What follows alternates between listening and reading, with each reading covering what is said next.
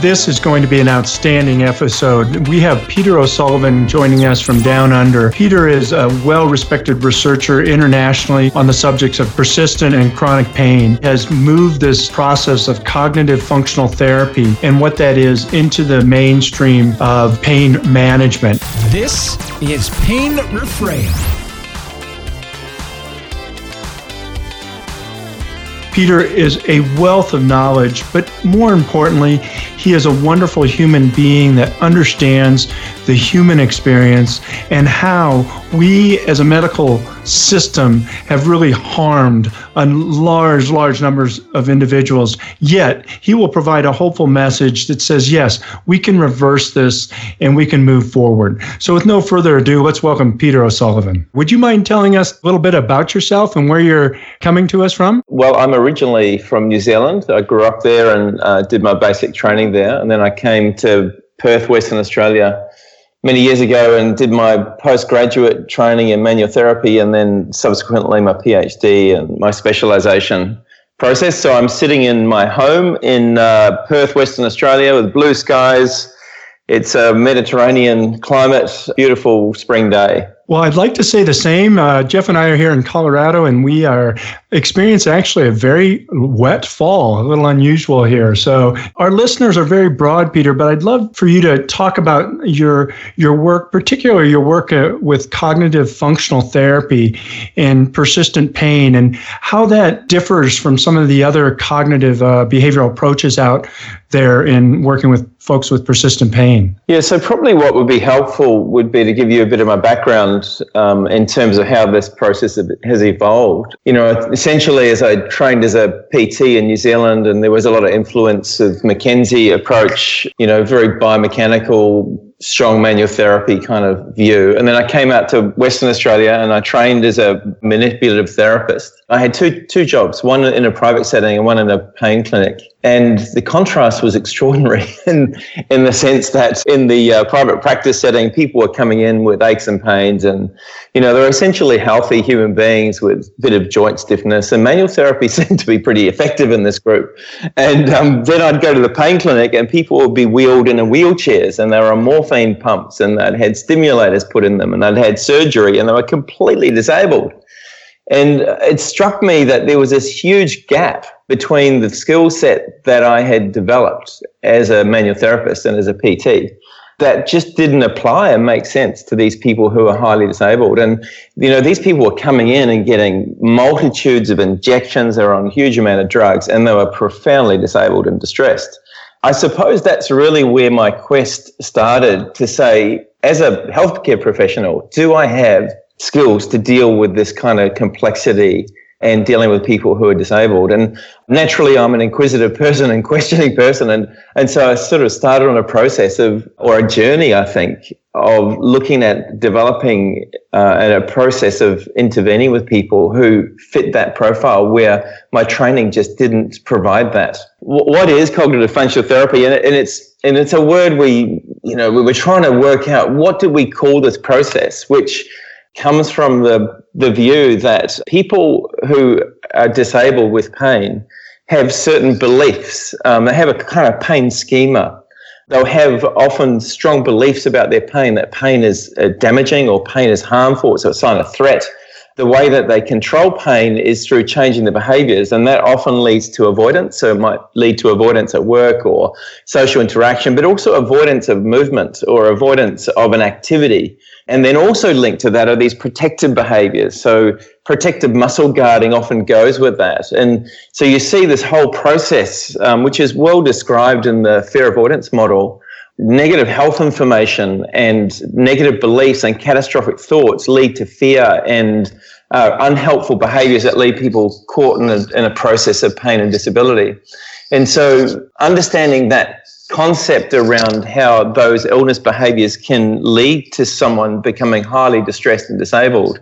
Looking at unraveling that process, both through, well, certainly through the person's story, but in looking at them reconceptualizing pain to understand that they're caught in that process, utilizing their body in terms of um, dismantling their protective behaviors and taking them back to the things that they thought they couldn't do, uh, like to bend, to relax, to, you know, to pick something up, to go for a walk, to get on a bike, to go for a run, to lift their kids, to go to work, whatever those things are, uh, as well as addressing unhealthy lifestyle behaviors, uh, is kind of encapsulates what we would see as a, a cognitive functional therapy approach. Now that differs to true classic CBT uh, in that we do a lot of the doing stuff in a very practical way and often in a very hands-on way and that's different than just the talking part. There is the talking part, the doing part is hugely central to this process. I think that's so interesting what you just said there, Peter, on that idea of the, the doing part and the guiding. And it is movements or activities that are typically most fearful. Exactly. And, and yeah, in order to, we can talk about that, but I mean, people have to experience, right? You have to experience yeah. that you can do this again. Could you exactly. mind elaborating on that, maybe in a little bit of a, a context or an example? If you look at people with back pain, for example, and look, we're we're looking at this now well beyond the back in terms of the knee and the hip and the shoulder and other body parts, because the the whole approach, this whole idea or understanding around pain isn't just about the back; it's about pain. But um, if you think of the back, then the most feared activity for people with back pain is bending and lifting. You know, what's the scariest thing you can do? They go, oh, well, I'd never, never pick up, you know, something over five kilograms. They go, so what do you think would happen? And they go, oh, we know my back would crumble or I'd prolapse my disc or I'd have a massive flare up. So then we go through a process of saying, well, look, show me what you would do if you were picking it up. And what you'd usually see, what we usually see, and this is well documented in EMG and kinematic literature, is that people with pain who are frightened tend to move stiffer and with more, co-contraction. So they'll, and they'll usually avoid flexion.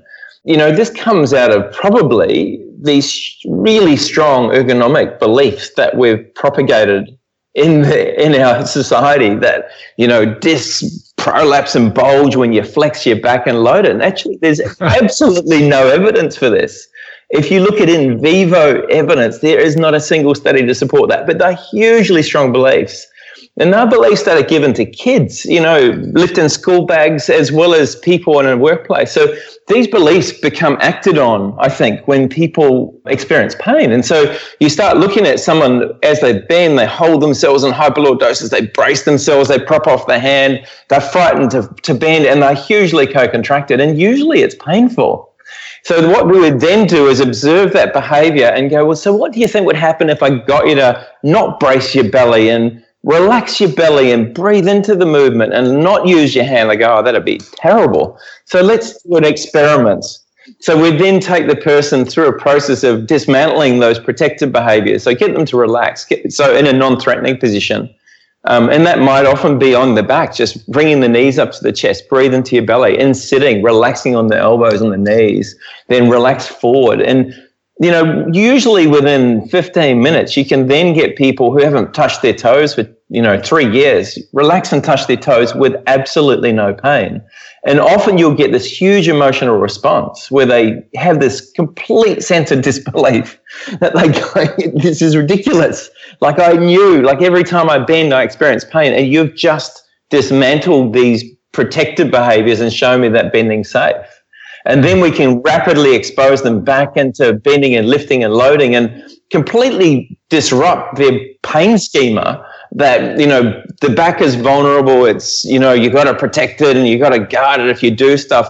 And you realize that that pain schema becomes the driver of the pain, not the thing that they fear. and, mm-hmm. and, and that process is so much fun because you can literally have someone come in frightened and walk out like someone's turned their world upside down if you if you're skilled in doing that and doing it respectfully and empathetically and in a very supportive way that the person doesn't you know get a ramp up of their distress as they do it. I've seen so many videos of you peter and i can't thank you enough for for putting that content out. I mean it's changed so many of my patients lives. Seeing you walk around stage and the way you interact and the, and the comfort you portray and getting folks to you know encourage that fearless thoughtless movement. You know in so many ways peter i i almost see that, and, and, by no means am I trying to challenge any paradigm, but I'm curious on your thoughts. So for for years in my practice with those patients who were coming in, they had a lot of fear on board. There was catastrophizing on board. They had really maladaptive beliefs, and I, I would oftentimes go to specific spinal stabilization exercises because I thought it would make them feel safer you know, that they were stable. I mean, I legitimately believe that. and, and, for years, I can, I can, tell you right now, at least for me, and maybe I wasn't doing it well, that wasn't working. And, and as I got introduced to your work and I started getting folks to relax, and, and again, that fearless, thoughtless movement, a whole world opened up to my patients. Would you say, Peter, that this is almost the opposite of, of that paradigm, or is that is that me taking it too far? No, it is absolutely the opposite. it is the opposite. So I was in that camp, you know, 20 years ago and I published, you know, I published work around that, and it was a belief system. You know, we kind of had the Panjabi model of the neutral spine, and you know, Panjabi was a smart guy, but he was a carb engineer. And he kind of then adopted these engineering principles the spine. But the spine, you know, it's not just a piece of engineering. This is a human being with thoughts and beliefs, and it's an organic system. So this kind of whole model of, you know, neutral spine, you know, you're vulnerable at the end of range, all this stuff was hugely part of our mindset and our belief system. And so it's completely sensible. You say, oh, be careful at the end of range or keep your neutral spine, you know, co-contract when you do this stuff. That was our belief system. Some of our early research, so Wim Dankaerts' research, we're looking at these people going, Hmm, we're looking at people with pain who weren't in pain and looking at people in pain and going, wow, what we're seeing is they don't have a lack of stability. They're, they're way co-contracting. So these people were like working the multifidus like crazy. Yeah. They were bracing their transverse abs when they were doing this stuff and they were telling us it hurt. And the more we did it, you know, the interesting thing that you touch on there, I think stabilization exercises become for people who are frightened what's called a safety behavior. It's something they do to make them feel safe, but it actually doesn't take them back. You know, it's not normal to protect something when you use your body, right? It's normal to have free, careless, joyful movement. But in fact, I think a lot of rehab reinforces hypervigilance and these safety behaviors that actually leave people quite trapped. I can think of numerous patients where I've done that and they've come back going, you know, I don't feel good with these exercises. And I'm looking at them going, you don't look good either. Boy, that is so refreshing to hear that, um, Peter. And, and, if I'm not mistaken, could it be about two decades ago, even this month, that that paper in mm. Spine on spondy- spondies? Isn't it about? Yeah, it's so interesting. If I think of my evolution as a you know, person as well as a healthcare practitioner. And, you know, back then we just had such little understanding and knowledge of pain, I think. Um, and so we were applying these biomechanical models the best we could. And, you know, in, in, hindsight, I think the benefits that we saw in that group were about building confidence and self efficacy to, to challenge people with engaging with um, feared activities. I think that's why we saw a benefit. I don't think it had anything to do with the muscles at all.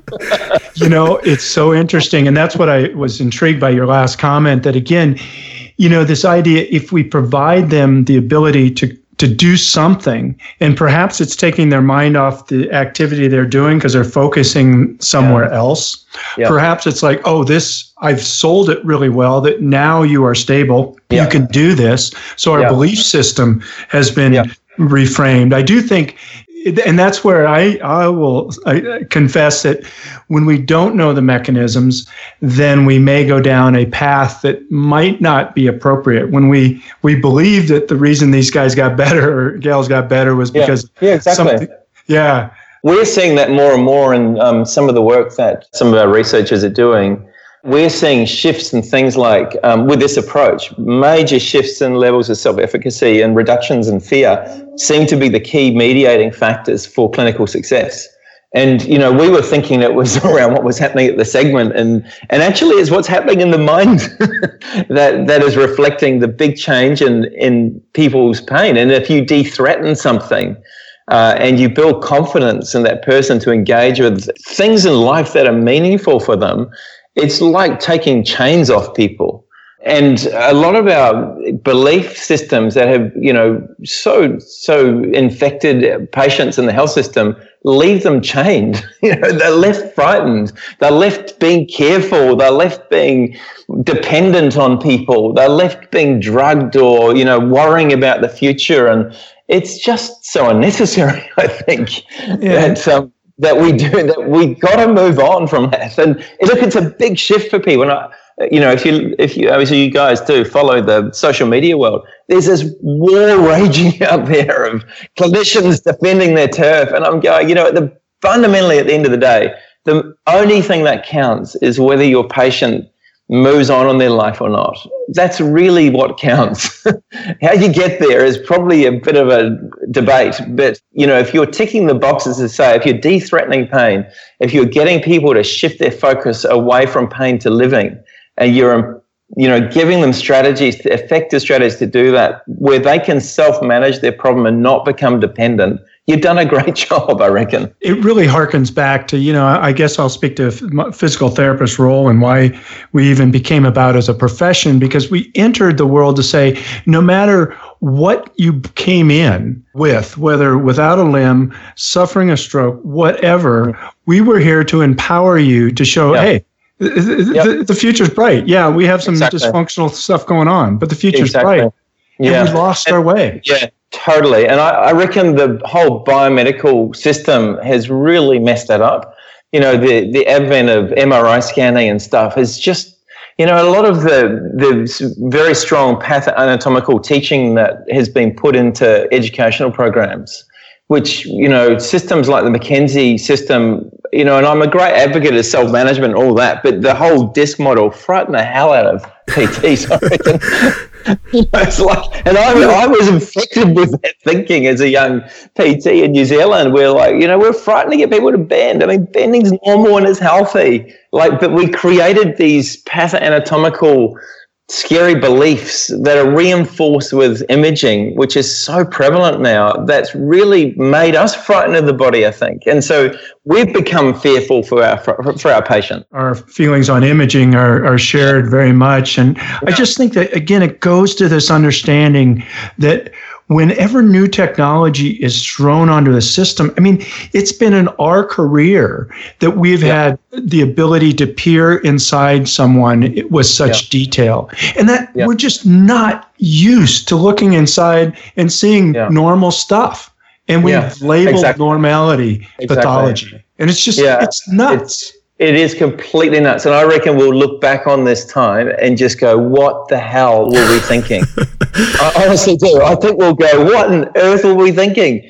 You know, and this idea you can image pain is ridiculous. Like, you know, sure enough, with a fracture, but for the majority of pain problems that we see in musculoskeletal pain, you can't image it. It doesn't correlate well with a person's levels of distress and how disabled they are. Anywhere for that matter. We've got about every joint taken down now. As we kind of go international now with this conversation, Tim and I talk often about the real mess that we have going on over here. You know, the, the, the over imaging, the over surgerizing, the over medicalization, um, big pharma driving so much of the education in the late 90s, just a real train wreck. H- how does that compare to what you all have going? Are, are your folks having the same issues and hence coming in with the same fears? Absolutely, yeah.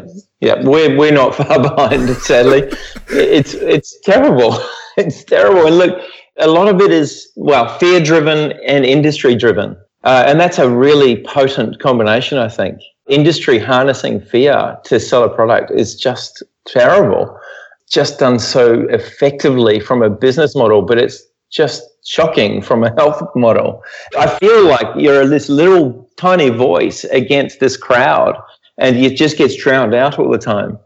Um, and that's why we have to engage in social media. We have to educate the public, I think, because the public has to become wise to make um, informed choices because the industry will keep doing stuff to people. Absolutely. And the problem is it's so damn effective. Fear drives profits in a really, really effective way. Yeah, that's right. It's, it's shocking. In fact, there was a really interesting paper I just got sent yesterday uh, talking about how fear, you know, utilizing fear in um, health it's being used quite effectively for smoking campaigns, you know, in terms of obesity and the likes. But it's also used in health in a very negative way to hook people into, you know, overconsumption of drugs. And there's that whole dual side of um, promoting fear from a behavior change perspective.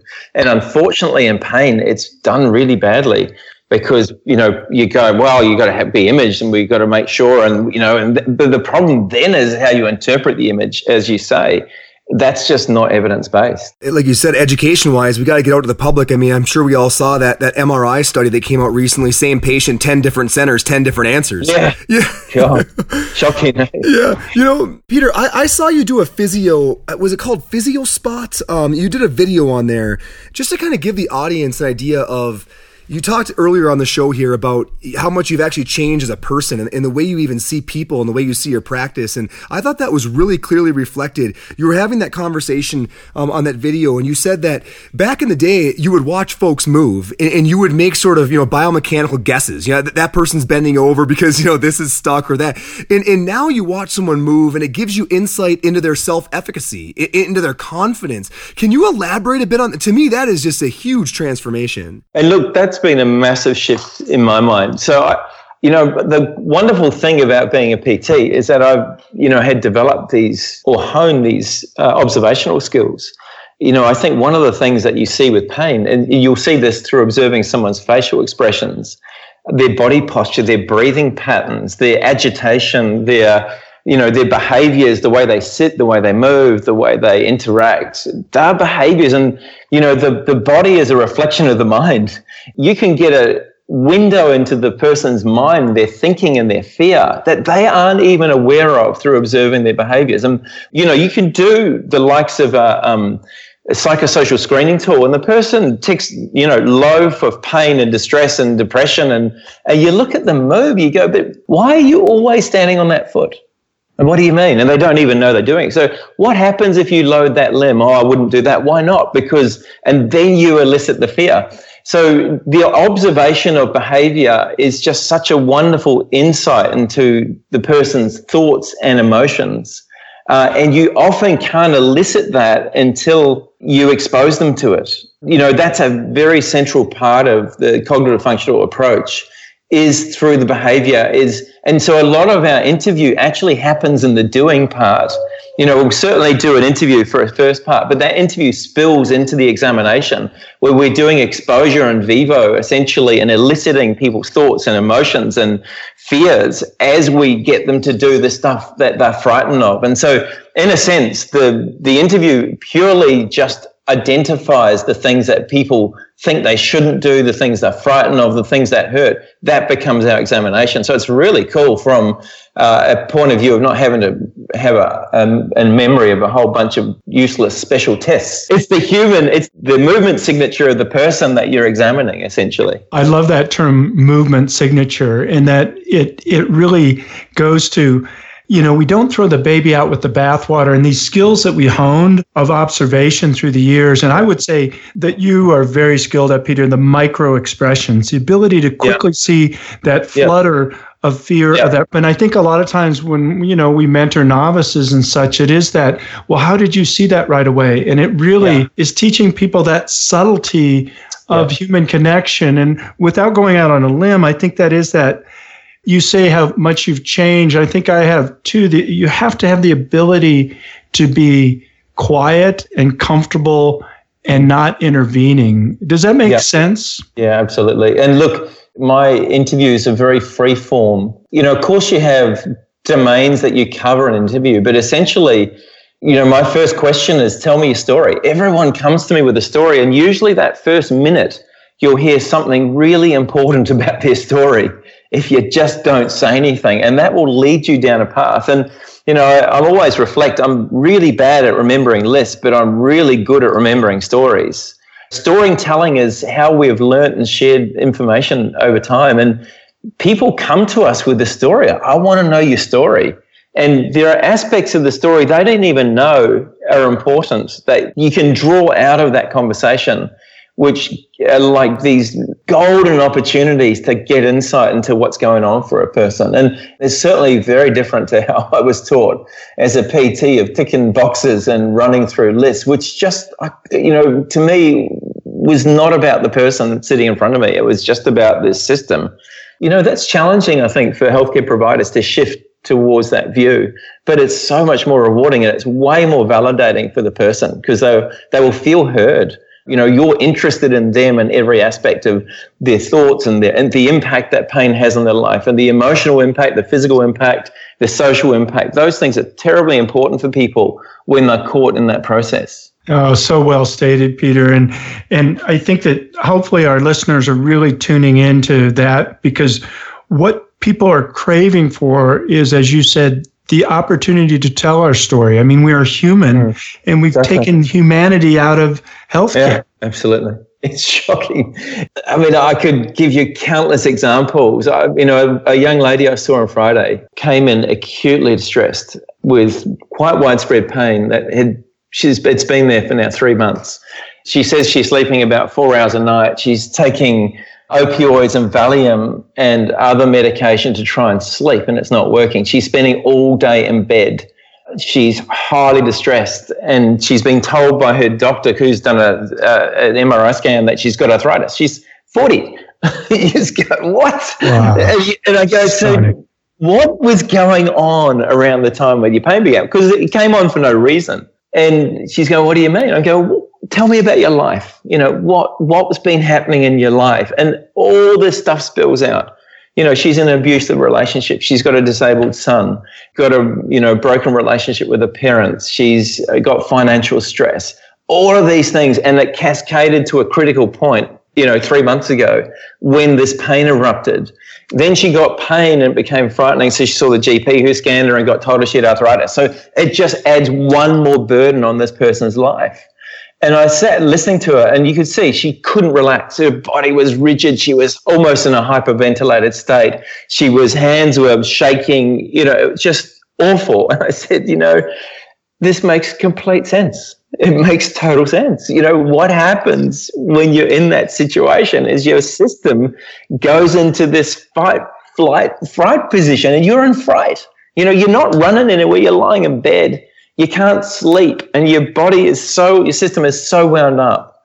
That is not about arthritis. That is not about pinched nerves that are shown on your scan. You've got no signs of that. You've got to change how you think about this. We've got to support you to get going. We've got to link you in with counseling services. We've got to get you finding the things in life that are important for you. Now, she came back to me yesterday completely changed. like, and she's dropped her she's dropped her opioids and i said how the hell did you do that? And i didn't touch her right? I didn't i just sat down listened to a story validated her explained to her and set her a plan. I said look i can't fix this. I can't do and she'd had needling and mobilization and chiropractic and manipulation. Of course it did nothing. You can't manipulate distress. Well stated and you know, it's one of those moments where you go, I don't know if she'll buy this or not. She came back, she goes, You're the first person to listen to me. You listened to me. It made sense. I get it. She goes, I've been outside, I've been to the beach, I've started taking photographs, I've linked up with a friend, I've dished my boyfriend. I'm going, You're kidding me. You've done all that? I said, How does that feel? She goes, It feels really good and then she says, Can I give you a hug? And I'm going, Well, I don't normally do this, but on this occasion, that's fine.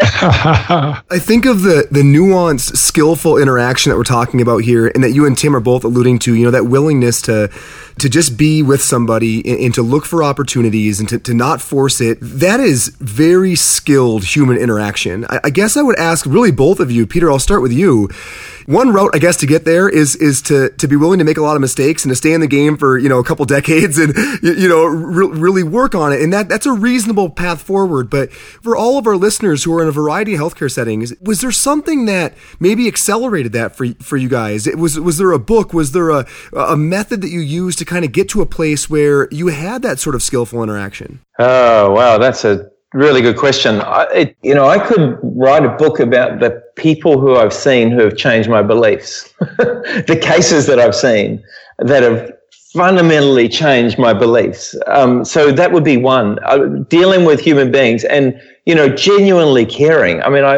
I, I genuinely love working with patients, and that's why I'm still working in clinical practice. Um, I genuinely love it. I love that ability to sit with a with a person, the privilege of listening to their story and hearing what's happening in their life. I, I love that. So because of that, my patients have come back to me telling me that what I've done didn't work. They've been honest enough to come back. Where often I think we lose people and we think they're better and they're not better at all.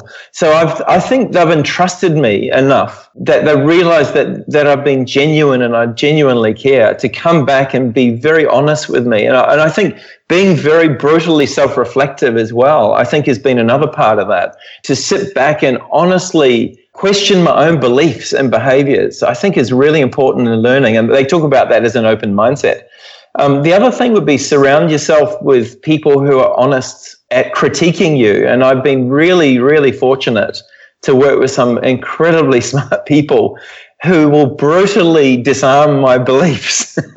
and and that's been really painful at times for me personally, where people have, have really dismantled or questioned my belief systems. Uh, and that's forced me to go away and reflect. Be armed with evidence. There's something really wonderful of being thoroughly armed with good understanding of what, what you know, neuroscience, of understanding um, human behavior, of um, understanding the, the kind of problem that presents as it walks in the door, uh, instead of just being stuck in these really rigid, narrow biomedical paradigms which don't explain what we see. And the, the final thing would be don't give up. I mean, I'm, I would, someone would describe me probably as like a dog with a bone. I don't let go of that bone easily. So I will keep working with somebody and I'm playful and I'm, you know, I'm a rule breaker naturally. So I'm prepared to step outside my training and play with things. And, you know, I think probably I become a way more playful as a therapist in terms of getting people to just do stuff that's meaningful go for a walk to the park roll around on the floor you know whatever whatever it is that you are troubled with let me take you to that so very long-winded answer but there's lots of things that have probably influenced that journey Tim, any thoughts? Because I see so many similarities in the way that you interact. I mean, I've only had the pleasure of watching Peter um, virtually, but I, have seen it with you in person. Very similar. That patience, that honest caring. I mean, any any strategies, or, or, or would you say it is sort of along those lines of just being true to the process and having your whole heart in it and being authentic, and then year over year, that's sort of a, a luxury of um, of being in the game in that way. The first time I met you, Peter, you may not even remember. We went for I a sure run. yeah, and we were in a swimming pool and we're yeah. talking about aging parents. You know, similar points life, and you know, and you realize the humanity of a moment, and you understand that I think what has made me continue to strive and be a better therapist is looking across and seeing the human there that has a story, that has challenges, and walking with yeah. instead of trying to fix. Absolutely. Yeah. That's so liberating. I, I think there was a tipping point for me as a manual therapist where I felt burdened to fix people. And it was terrible. It was terrible. I hated it because I couldn't do it. Mm-hmm. And there was that tipping point where, as you say, it's like the partnership of like saying, you know, I'm your coach. I can't, actually being honest, I can't, like this lady I saw on Friday, I can't fix your problem. But look, there's the human body and nervous system is so extraordinarily plastic and adaptable that we can journey together and link you up with other people to kind of coach you through back to getting living again. That's a wonderful thing to do to people. And as you said, Tim, I think it takes us back to where we came from, actually. It's like, what's, you know, this is a journey. And actually saying that journey for some people might be pretty quick. For others, it might be really long but I'm going to stay with you on the journey. And if my skill set is limiting your journey, I will get you in with someone else who can advance your journey. I think that burden is responsible for a huge amount of burnout. You know, I, I know oh. in, in, some of the mentorship groups I work with, people are just banging their head against a wall. I try to kind of give them a little bit of that talk. You you know, you mentioned they're walking along in the process, and you know, one mm. other thing I've heard you say historically is even if I could change your pain dramatically, which maybe I could with some needles and some manipulation, should I? Right? Because I've heard you say that passive strategies don't give people self management strategies, and that's what empowers them, right? Absolutely, yeah. And look, I can think of countless times when I have elected not to provide pain relief because I know that this person needs to know they can do it. This is about empowering people to be in control of their health. And I suppose this is where I get frustrated. I hear people go, well, you know, this, you're all hands off. That is rubbish. You know, I put my hands on every human being. We have license to touch. Touch is such a powerful tool for reassurance, for caring, for uh, validation, for de-stressing people for um, learning for education for you know touch is central to what we do. But that's different to me as the clinician doing something to you to fix you. And uh, that i don't feel comfortable with in my world now this has been a, an incredible conversation that we could go on for hours, and we have to have you back on the show because this is this has been. There's so many other questions I have to ask, but for our listeners, would you mind maybe just letting them know how do they find you, and for patients as well on uh, yeah. social media, YouTube, to to learn more about these things. Pete O'Sullivan PT is my Twitter handle. Pain underscore ed a website that uh, a group of uh, clinical researchers. So we post patient stories, we post um, research just to try and shift that perspective around pain. In terms of um, YouTube clips, if you just Google my name on YouTube, Prof. Peter O'Sullivan, you'll see a bunch of clips come up. Uh, one of them uh, is around the facts and fiction of back pain, which has had actually had quite a few views. And that's really a compilation of people's stories. Before we sign off, Peter, I just really want to say thanks so much. I can't imagine how many times you've heard this, but that work you're putting out there has changed a lot of my patients' lives. I mean, it's liberated me from that that feeling of, of trying to fix that that pathoanatomical problem, and instead allowed me to be kind of that caring voice and that guide in decreased threat and decreased fear and improved movement. And I've watched a lot of folks go back to their lives that I think would not have if I hadn't bumped into your content. So I can't say thanks enough. I work with a wonderful group of people and you know, researchers like Anne Smith and Kieran O'Sullivan and Leon Straker and Peter Kent and, and others who are just enable me to do the work I do. It's certainly not about me. It's about a group of people you know, what you're saying um, heartens me. And when I was in the States last year, I was actually genuinely surprised at people who came up and said, Oh, look, I've read your work. It's really going, going, gee, have you? That's cool. like, that wasn't a complete, you know, those wasted hours have had some benefits. I think these conversations, the work you guys are doing, and just shifting that conversation and allowing people to be honest and answer, ask these questions, it's just so important to move us forward. So well done, you guys, on the work you do. Beautiful. Thanks. Can't wait to have you on again, Peter. Good on you. Thanks. It's been fun. Wow, what an incredible episode with Dr. Peter O'Sullivan. Folks, for those of you who have been listening for a long time, have been tracking our episodes and really listening to all of the all the healthcare providers that have come on and trying to bump folks forward, I think the real common theme here is that compassion and that care and that willingness to drop your guard and be authentic and walk alongside people. That's what's been missing in the medical industrialized complex. And when you listen to giants like Peter say, that's what the magic is. If you're asking me how I got here, it's been caring deeply and caring for long periods of time and willing to drop my ego when those patients came back and said, I'm not better,